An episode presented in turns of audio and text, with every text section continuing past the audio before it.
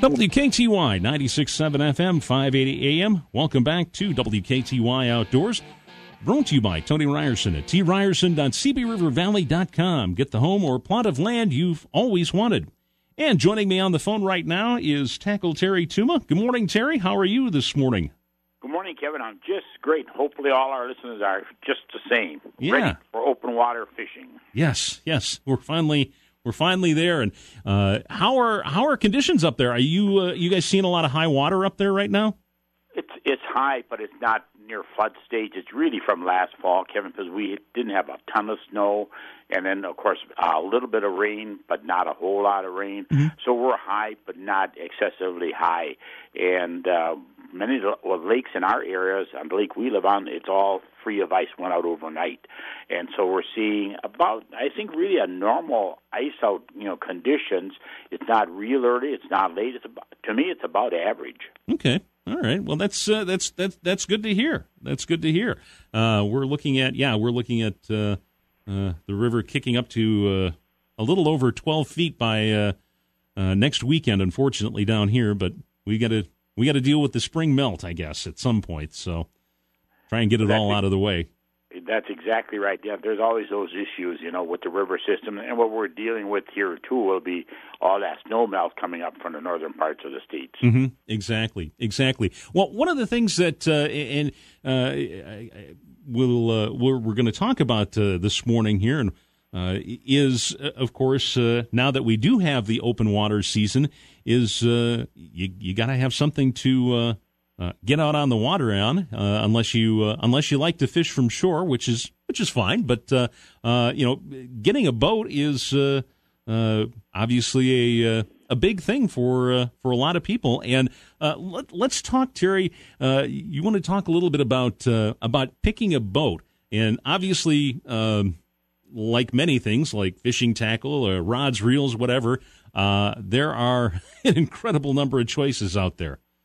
Yeah, there really are, Kevin. There's no question about that. I think for a couple of first ingredients that we need to really uh, take a look at is, one, uh, do you want a glass boat, fiberglass boat, or do you want aluminum? That's number one. Number two is finding a reputable dealer, uh, one that has a very, very good service department. And don't buy just price alone, because then in the long run, you're going to say to yourself, I wish I would have done this, I wish that I would have done that. So not just only price, but along with that, we have to buy a boat that we can afford. Mm-hmm. Exactly. And and how much, you know, I, I guess really what are the, the differences between uh, between fiberglass and aluminum? I mean, is there a lot of, uh, a lot of difference? Well, price-wise, uh, today there isn't that much of a difference, Kevin, but the biggest factor here is uh, fiberglass is going to be a heavier boat. There's no question about that, mm-hmm. uh, versus aluminum. Generally in the North Country, aluminum is a little bit more, shall we say, durable than fiberglass. Yeah. But, you know, if you're fishing the big river systems and so forth, then you're going to see a lot of glass boats. You see a lot of glass boats in many, many locations, uh, but it's really up to the individual. I think more so, you know, deciding on if you want glass or if you want aluminum. A glass is going to ride uh, much smoother because of the weight of the boat, and many times they're really decked out, um, shall we say, uh, you know, more of a, a appearance uh, getter or looker, if you will. Mm-hmm. But then on the other hand, aluminum boats have come a long ways too, so it's really going to be dependent upon the individual which way they do want to choose. And the other factor too, Kevin, is what size of a boat do I want? Yeah, yeah. I mean, you can big, you know, small, large. Uh, what take your pick. It doesn't, uh, you know. And again, you know, I, I would think too that that would kind of. Uh, where you're going to be fishing, you know, if you're going to be doing a lot of like a lot of backwater fishing and uh, places like that, where you're going to maybe have to, you know, contend with maybe some narrow channels and uh, certainly, you know, places where um, you don't need a, a a big draft or anything like that, you know, maybe a smaller boat is the uh, the way to go.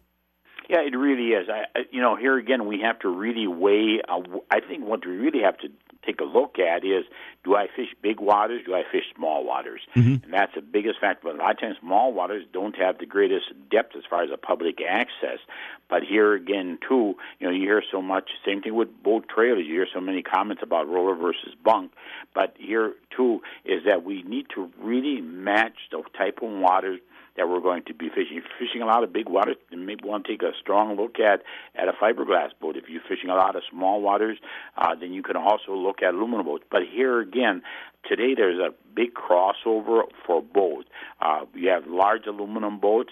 Uh, you have uh, small glass boats. So it's really going to be a little bit upon the individual, not only the waters, but we need to take a strong look at uh, the style of fishing, the type of fishing, the species we most usually pursue. And then what I really feel is a very, very much of a factor is, you know, is the storage. What kind of storage do we have? That's mm. a big deal today. You know, uh, how many rods does it hold? That's one of the first questions that they're asked. Where can I put all my tackle? Do we have tackle uh, storage in the boat itself, or do we have to use tackle bags only? Uh, these are some of the factors. You know, then do you want a bubble windshield? Do you want a single console, or do you want a full windshield? These are also ingredients that we have to take a look at, depending on the style of fishing we're doing. Yeah, and it, exactly. You know, and I'm I'm thinking maybe like having a, you know, if I'm going to be fishing big water and, and moving around on a, a, a bigger lake, uh, maybe having that full windshield is uh, is worth the uh, worth the price. It really is, you know, and I agree with you one hundred percent. The only uh, downfall, and I don't run a full windshield, Kevin. We mm-hmm. run dual bubbles okay. on one of the boats. Uh, and the reason being, we do a lot of casting for bass fishing, also for walleyes, and that where uh, dual bubble really comes into play because it's not as high. Uh, so that's something else that we have to take a look at. But you're absolutely right, though, too, is that if you're running big waters constantly with uh, fishing pack uh partner with you, then of course uh, the uh, full windshield is, is a plus factor. But here again, it really depends on the individual uh, themselves. You know, the bass boats, if you're looking at a, a Ranger or a Skeeter bass boat, uh, then of course it's many times, if it's uh, strictly bass, it's going to be a dual bubble. Mm-hmm. Uh, but here again, too, it really, I think it depends so much on what the, uh, the species that Uh, people are fishing for, small water, big water.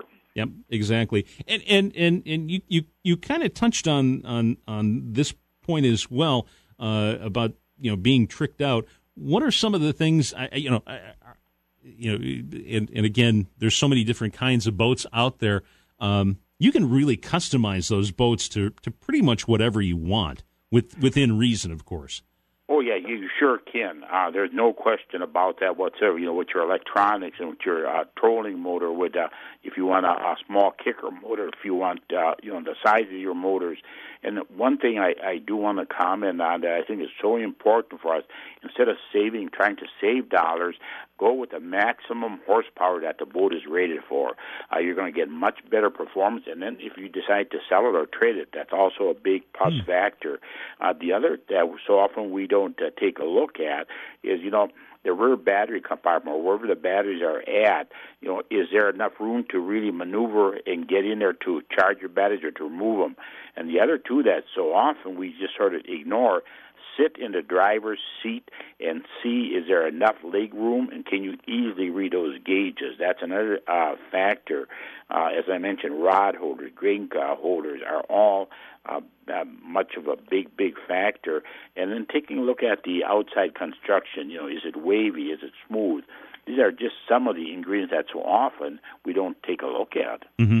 And and one thing I, I did want to a- ask about, it, it I I don't know if you could really, I suppose you could consider it sort of an option, but uh, um, certainly something that uh, uh, I, I think would, would be of importance is uh, is that live well as well. It really is. You know, um, most of the boats today, because of customer demand, have two live wells.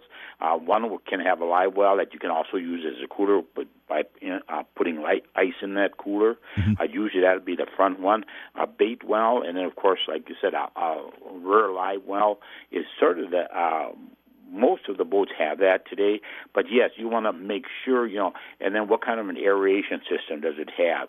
Do you have an auto uh, where it uh, kicks off and on? These are just some of the uh, other ingredients. The other thing, too, Kevin, is that, you know, if you do a lot of bass fishing or a lot of casting, let's say a lot of casting, do you have a casting platform in the front of the boat, mm-hmm. in the rear of the boat? Another, because if you don't have, or if you got a real small casting platform in the front, that becomes a major negative uh, under uh, certain conditions of casting crankbaits or fishing for bass or, or for walleyes or whatever. Wherever you do a lot of casting, I think it's so much of a factor. And then the other two is making sure that the seats are accommodating. Yeah.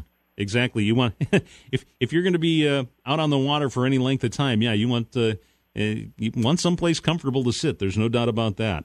Yes, and the other two, I think, you know, if you have a tow vehicle, that save a smaller tow vehicle, you don't necessarily want to be pulling a big, big boat behind you because you're going to cut down on the efficiency and performance of that tow vehicle. Well, and the other the other thing I, I wanted to touch on too, you you, you mentioned uh, you know a smaller platform in the front.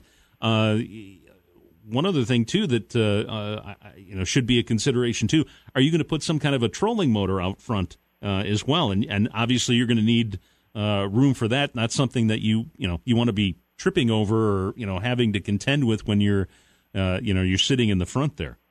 Well, that's exactly right. And the other thing, when you're talking about trolling motors, too, do you want a twenty-four volt? Do you want a thirty-six volt? And here again, it's going to depend on the style of your fishing uh, that you're doing and the weight of the boat that you're going to be purchasing. So there's a, a, just a ton of uh, factors here. The other two that I think so often we hear about, especially maybe more so with uh, people that have a boat and they're considering replacing batteries, do not go with the most inexpensive battery. Uh, it's, again, something that's extremely, extremely important for the angler. Oh, exactly. And, um, you know, even uh, I, I know we've had some, some major bass tournaments down here, too, where and guys have run into problems with their batteries and, you know, down here, well, and, and really anywhere when you're out on the water, getting stranded out there is not uh, not really the best the best of uh, things to have happen to you. No, you know, and, and Kevin, that's exactly. I had uh, one on a smaller boat, which is a sixteen and a half, and that's uh, uh, just a straight boat, no uh, council, just a tiller boat. Mm-hmm. And I had some issues with uh, the starting. Uh, it would just act like a starter solenoid. I turned the key on or the ignition on, and it would just click one time. So I thought for sure I had some starting problem issues. Well, guess what? It was nothing more than a battery. The dealer was sort of surprised to even uh, think about that, but he thought, too, it could have been a starter solenoid or something. For just one click, I'd have to turn the key off and turn it back on, then it would kick in, then it would engage. So, and here it was just strictly a battery. So here again, too, if your battery is a little bit older, if it doesn't test the greatest, replace it before you get on the water. Mm-hmm. Because, yeah, it's uh, getting stranded in the, the backwaters or out in the middle of a lake somewhere is uh, uh, not... Uh, Not a good. Fortunately, most people these days have cell phones, but even you know back in the day, there that uh, uh, usually meant a uh, a long wait or a, until somebody came along that could give you a tow back to back to shore. That's exactly right, you know. And here again, too, look, you know, how many times have you seen, we've seen, where people unload their, especially opening weekends or you know mm-hmm. early spring fishing, uh, where people unload their boats and it doesn't start.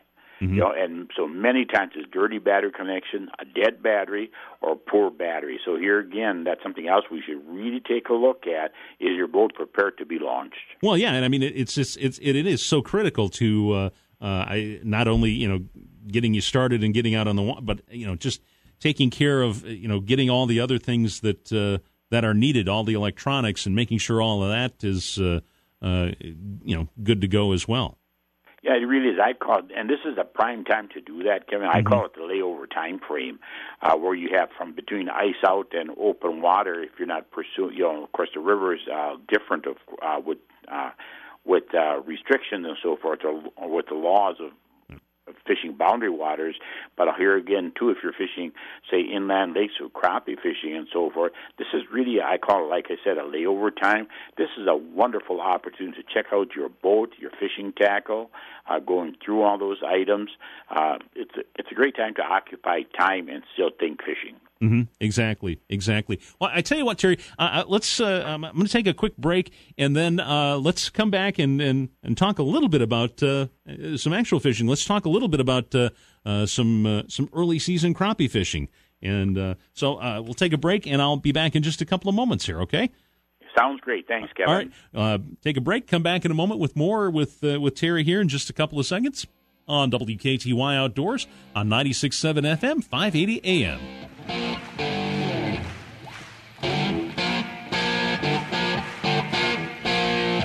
W K T Y Outdoors brought to you by Roscoe's Live Bait, your hometown bait shop on Arthur Street in Tomah. Some people have a summer home. Ask me, this winter home is way better. Sure, it looks like a shack, but it's on the water. Keeps the cold out, plenty of seats. Just watch out for the bucket butt. And the fish are biting thanks to Roscoe's Live Bait. They're like my ice fishing interior decorator and accessorizer. The moral of the story is it's okay to call your ice shanty your second home, and Jigs to Gear Roscoe's Live Bait in Tomah is your ice fishing headquarters. By any rod and reel, get a free line setup. Roscoe's, it's where everyone goes. Midwest Family, helping your business thrive with integrated marketing solutions, putting you top of mind. Get your sales growth in motion with Midwest Family. Your systematic solution for measurable marketing results. Midwest Family. Midwest Family. If you cheer for the Packers, Brewers, or Bucks, don't miss the Bill Michaels Show. So uh, Chris Middleton hasn't been the last couple of games. Uh, you rely a little bit more on Eric Bledsoe, but... You know, the, the team didn't score one hundred, but even in games in which they've looked at times flawed, they're figuring out ways to win and figuring out ways to win in dominant fashion. I mean, it, it I keep telling people, I was listening to, uh, and you know how it is out here in Phoenix because they have Planet Orange and they have shows dedicated to the, the Phoenix Suns. And I'm listening coming in today and they're talking about, uh, well, you know, the Bucks are a good team, but, you know, they're not a championship team. And we all know Giannis is leaving and they can't get it done with Bledsoe, and they still rip Bledsoe out here. And they can't get it done with Bledsoe. He's never going to produce. I mean, on and on and on. I, I, I guess you're still a team that... Talk Wisconsin sports with a big unit. Weekdays from eleven to two on W K T Y.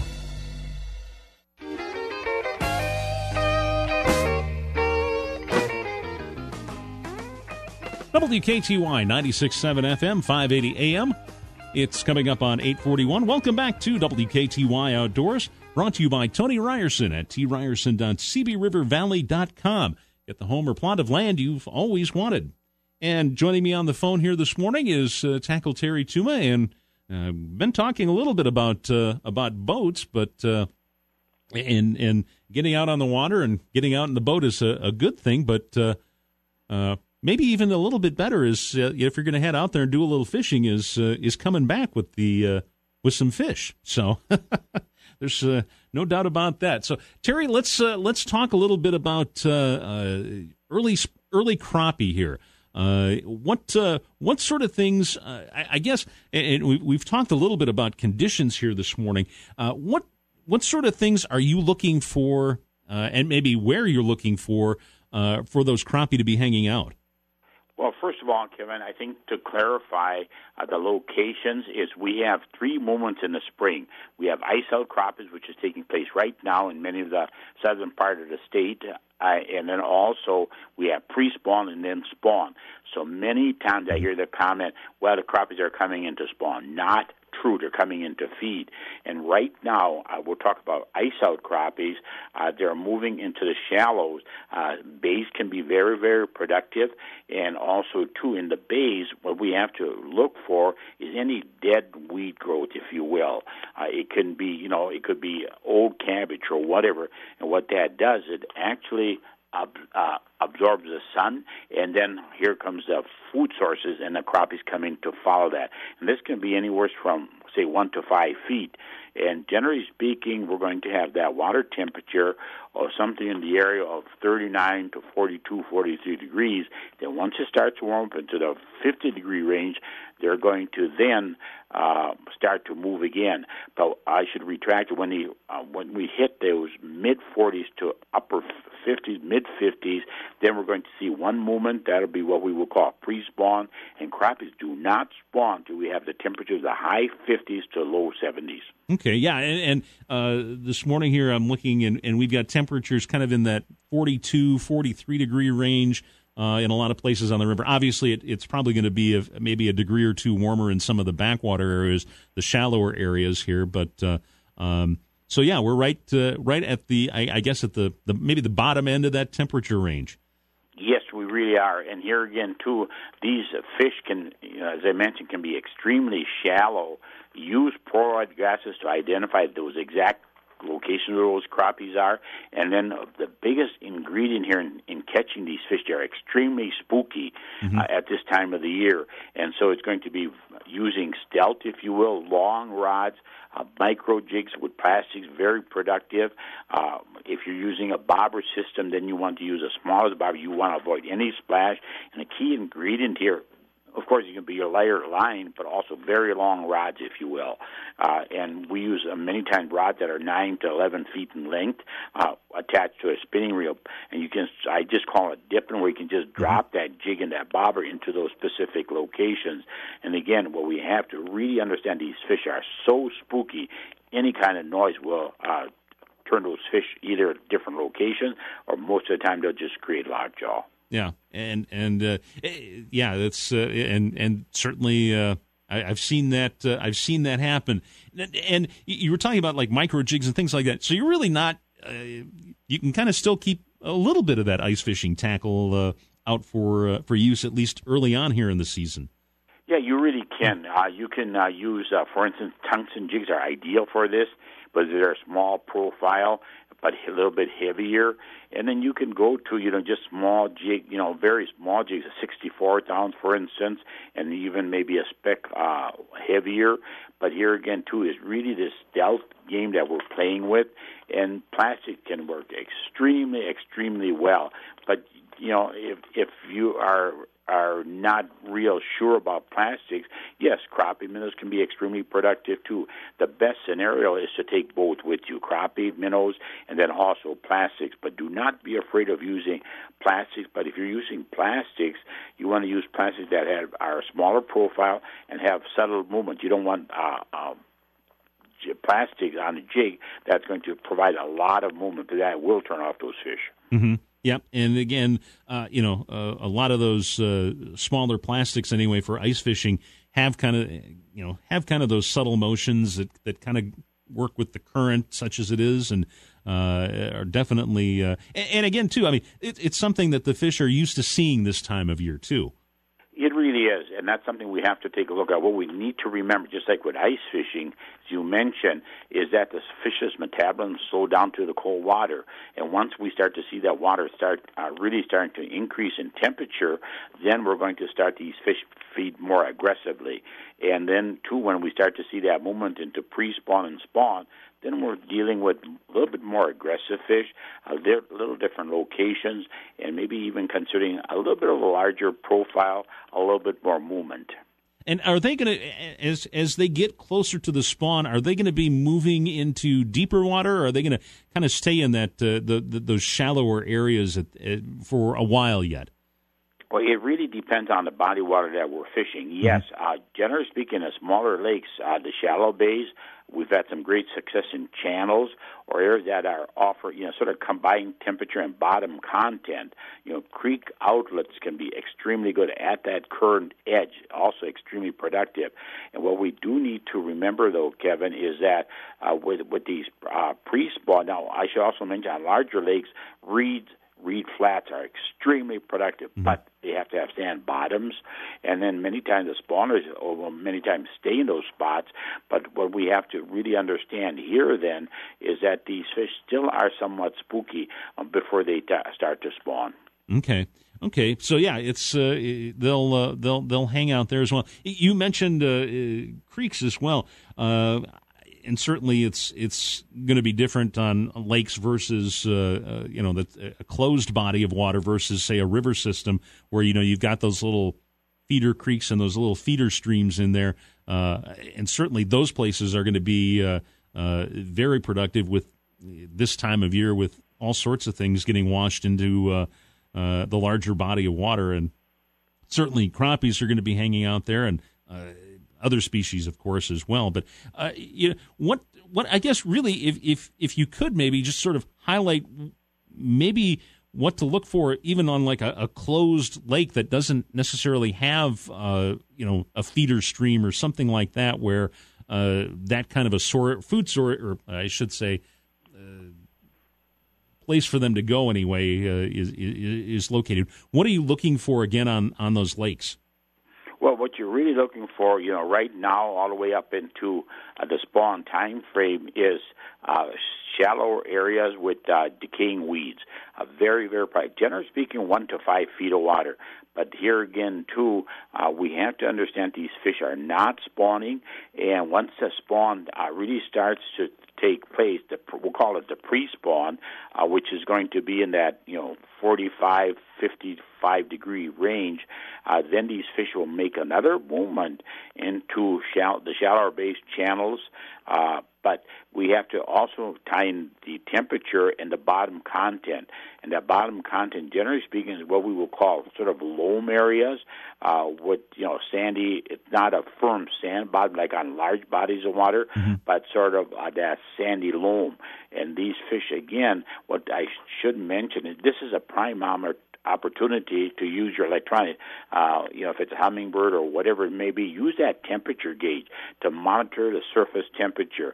Uh, we've seen in the past where you can be fishing an area where it's got maybe it, it's uh, forty-two degrees in one location and then forty-four degrees one hundred feet away. Those crappies will be in that forty-four degree range. They mm-hmm. will uh, relate that much to that bottom. Sun also is a big factor. Wherever that water uh, tends to warm up quicker, that's where these fish are going to be. There's too much of a, uh, should we say, input on north, bo- uh, north bays with dark bottoms. Do they warm up quick? The problem with that, yes, they do. The problem is that there's fifty boats in that specific location mm-hmm. that we need to avoid. Yeah, yeah, and uh, you know there are other places to uh, to check out too, uh, certainly, and and and yeah, I would agree that uh, you know even it, it doesn't sound like a lot. You know, forty-two to forty-four, it doesn't sound like a lot, and it really probably doesn't wouldn't to us anyway feel a great deal of difference, but it really does make a difference to those fish. Yeah, it really does, you know, and here again, it's water temperature. You know, we've had some great success with sandy shorelines where the sun is beating, windward shorelines where it's, you know, not real windy, but also those fish are, it's they're going to seek any place that's a little bit warmer. Again, uh, they're starting to feed heavily um, in preparation for the spawn period, uh, and this is a time frame where we do need to practice catch and release. I should mention that, Kevin, mm-hmm. because taking twelve to fourteen inch crappies, a limit of them every single day, is not good for the fishery itself. Oh, not to mention it's a lot of work having to clean all those fish too, for that matter. But yeah, definitely. Uh, uh, you know, if if if you're finding those those fish, uh, have some fun, enjoy catching them, but uh, but put them back and and uh, let them do their thing, and and let maybe somebody else catch them another day. That's exactly right. Or, you know, you can take a few home to provide a meal. There's nothing wrong with that, but don't overfish these areas. I've done a seminar in Iowa. And uh, this was uh, sunfish, and a couple of anglers came up to me and said, we've been catching these big uh, sla- monster sunfish uh, for I don't know how long in the same location. Then we went back there, and we couldn't catch a fish. Well, the, and they were wondering what happened.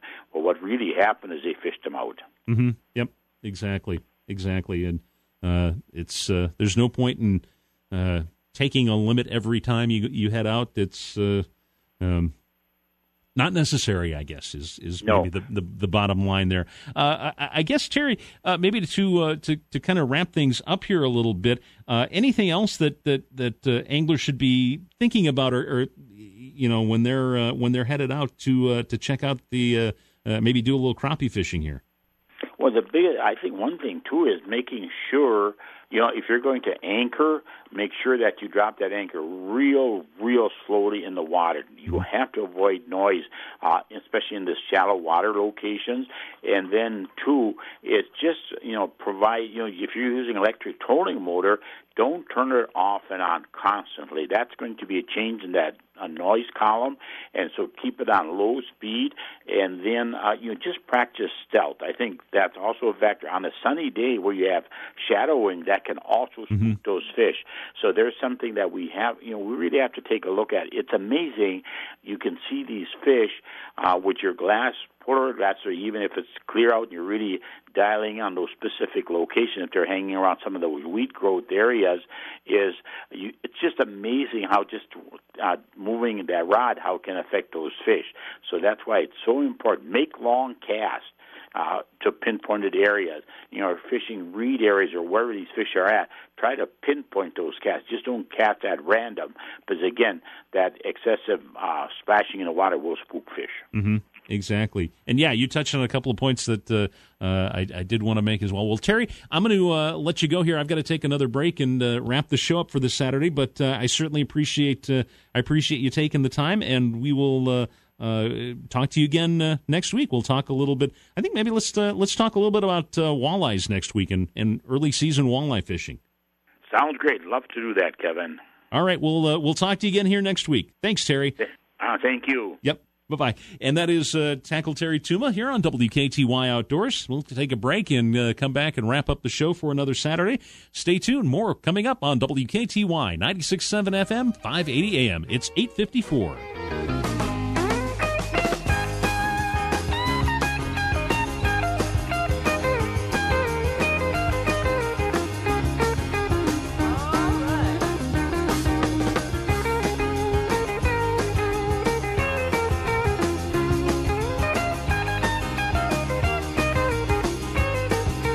W K T Y Outdoors brought to you by Roscoe's Live Bait, your hometown bait shop on Arthur Street in Tomah.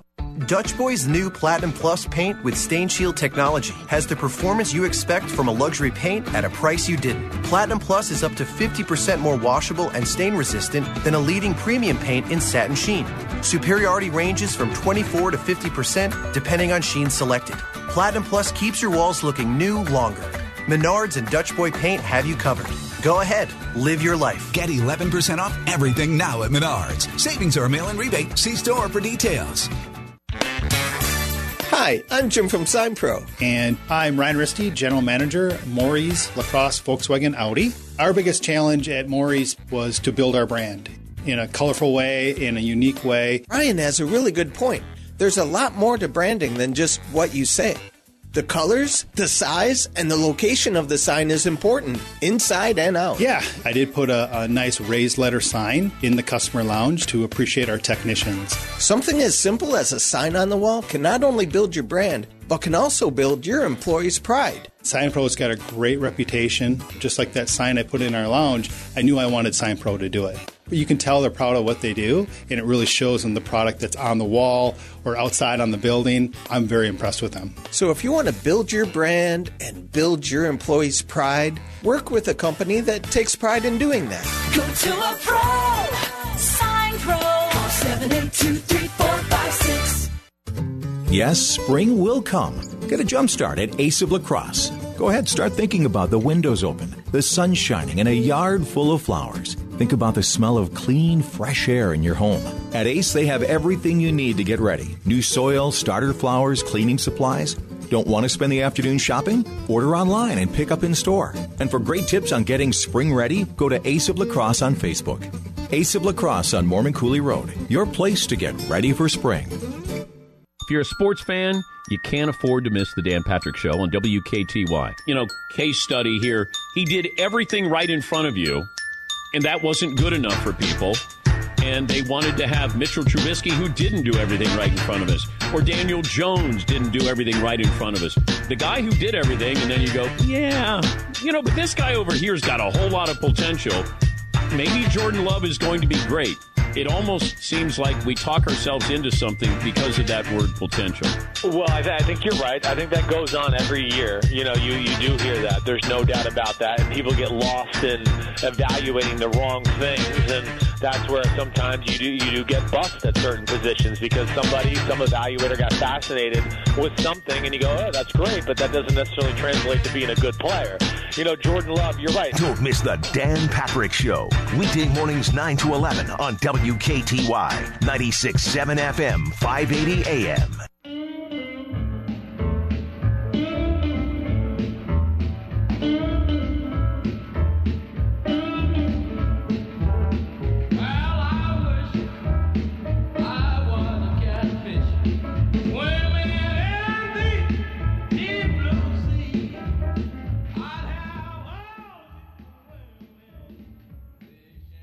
Might be a little cold for catfish in there, but uh, hey, what the heck. Uh, welcome back to W K T Y Outdoors on W K T Y ninety-six point seven F M, five eighty A M. I'm Kevin Millard. Thank you for joining me on the program this morning here. Got just a, a few moments uh, uh, left to go in the program here. So, uh, again, uh, if you're going to be uh, heading out, I wouldn't uh, wouldn't hesitate too long if you wanted to get out and do a little uh, do a little fishing today. We got some rain in the forecast later on, and looks like it's going to kind of linger through the... Uh, rest of the day and on into tomorrow as well. So might as well make the most of it while you can. Get out there and get some fresh air. Saw some ducks flying over this morning on the way in. It was uh, it was nice to uh, nice to get outdoors and breathe a little fresh air. So hope you get the opportunity to uh, uh, do that.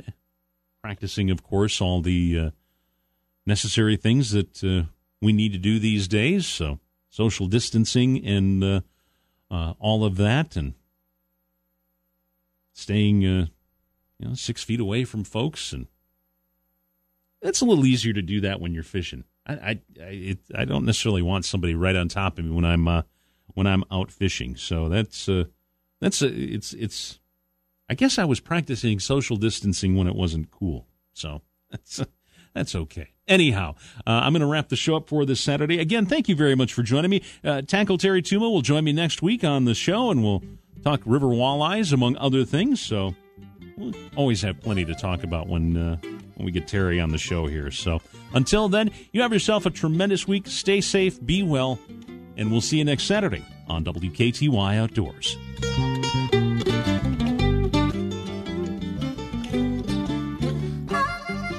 Wisconsin sports leader.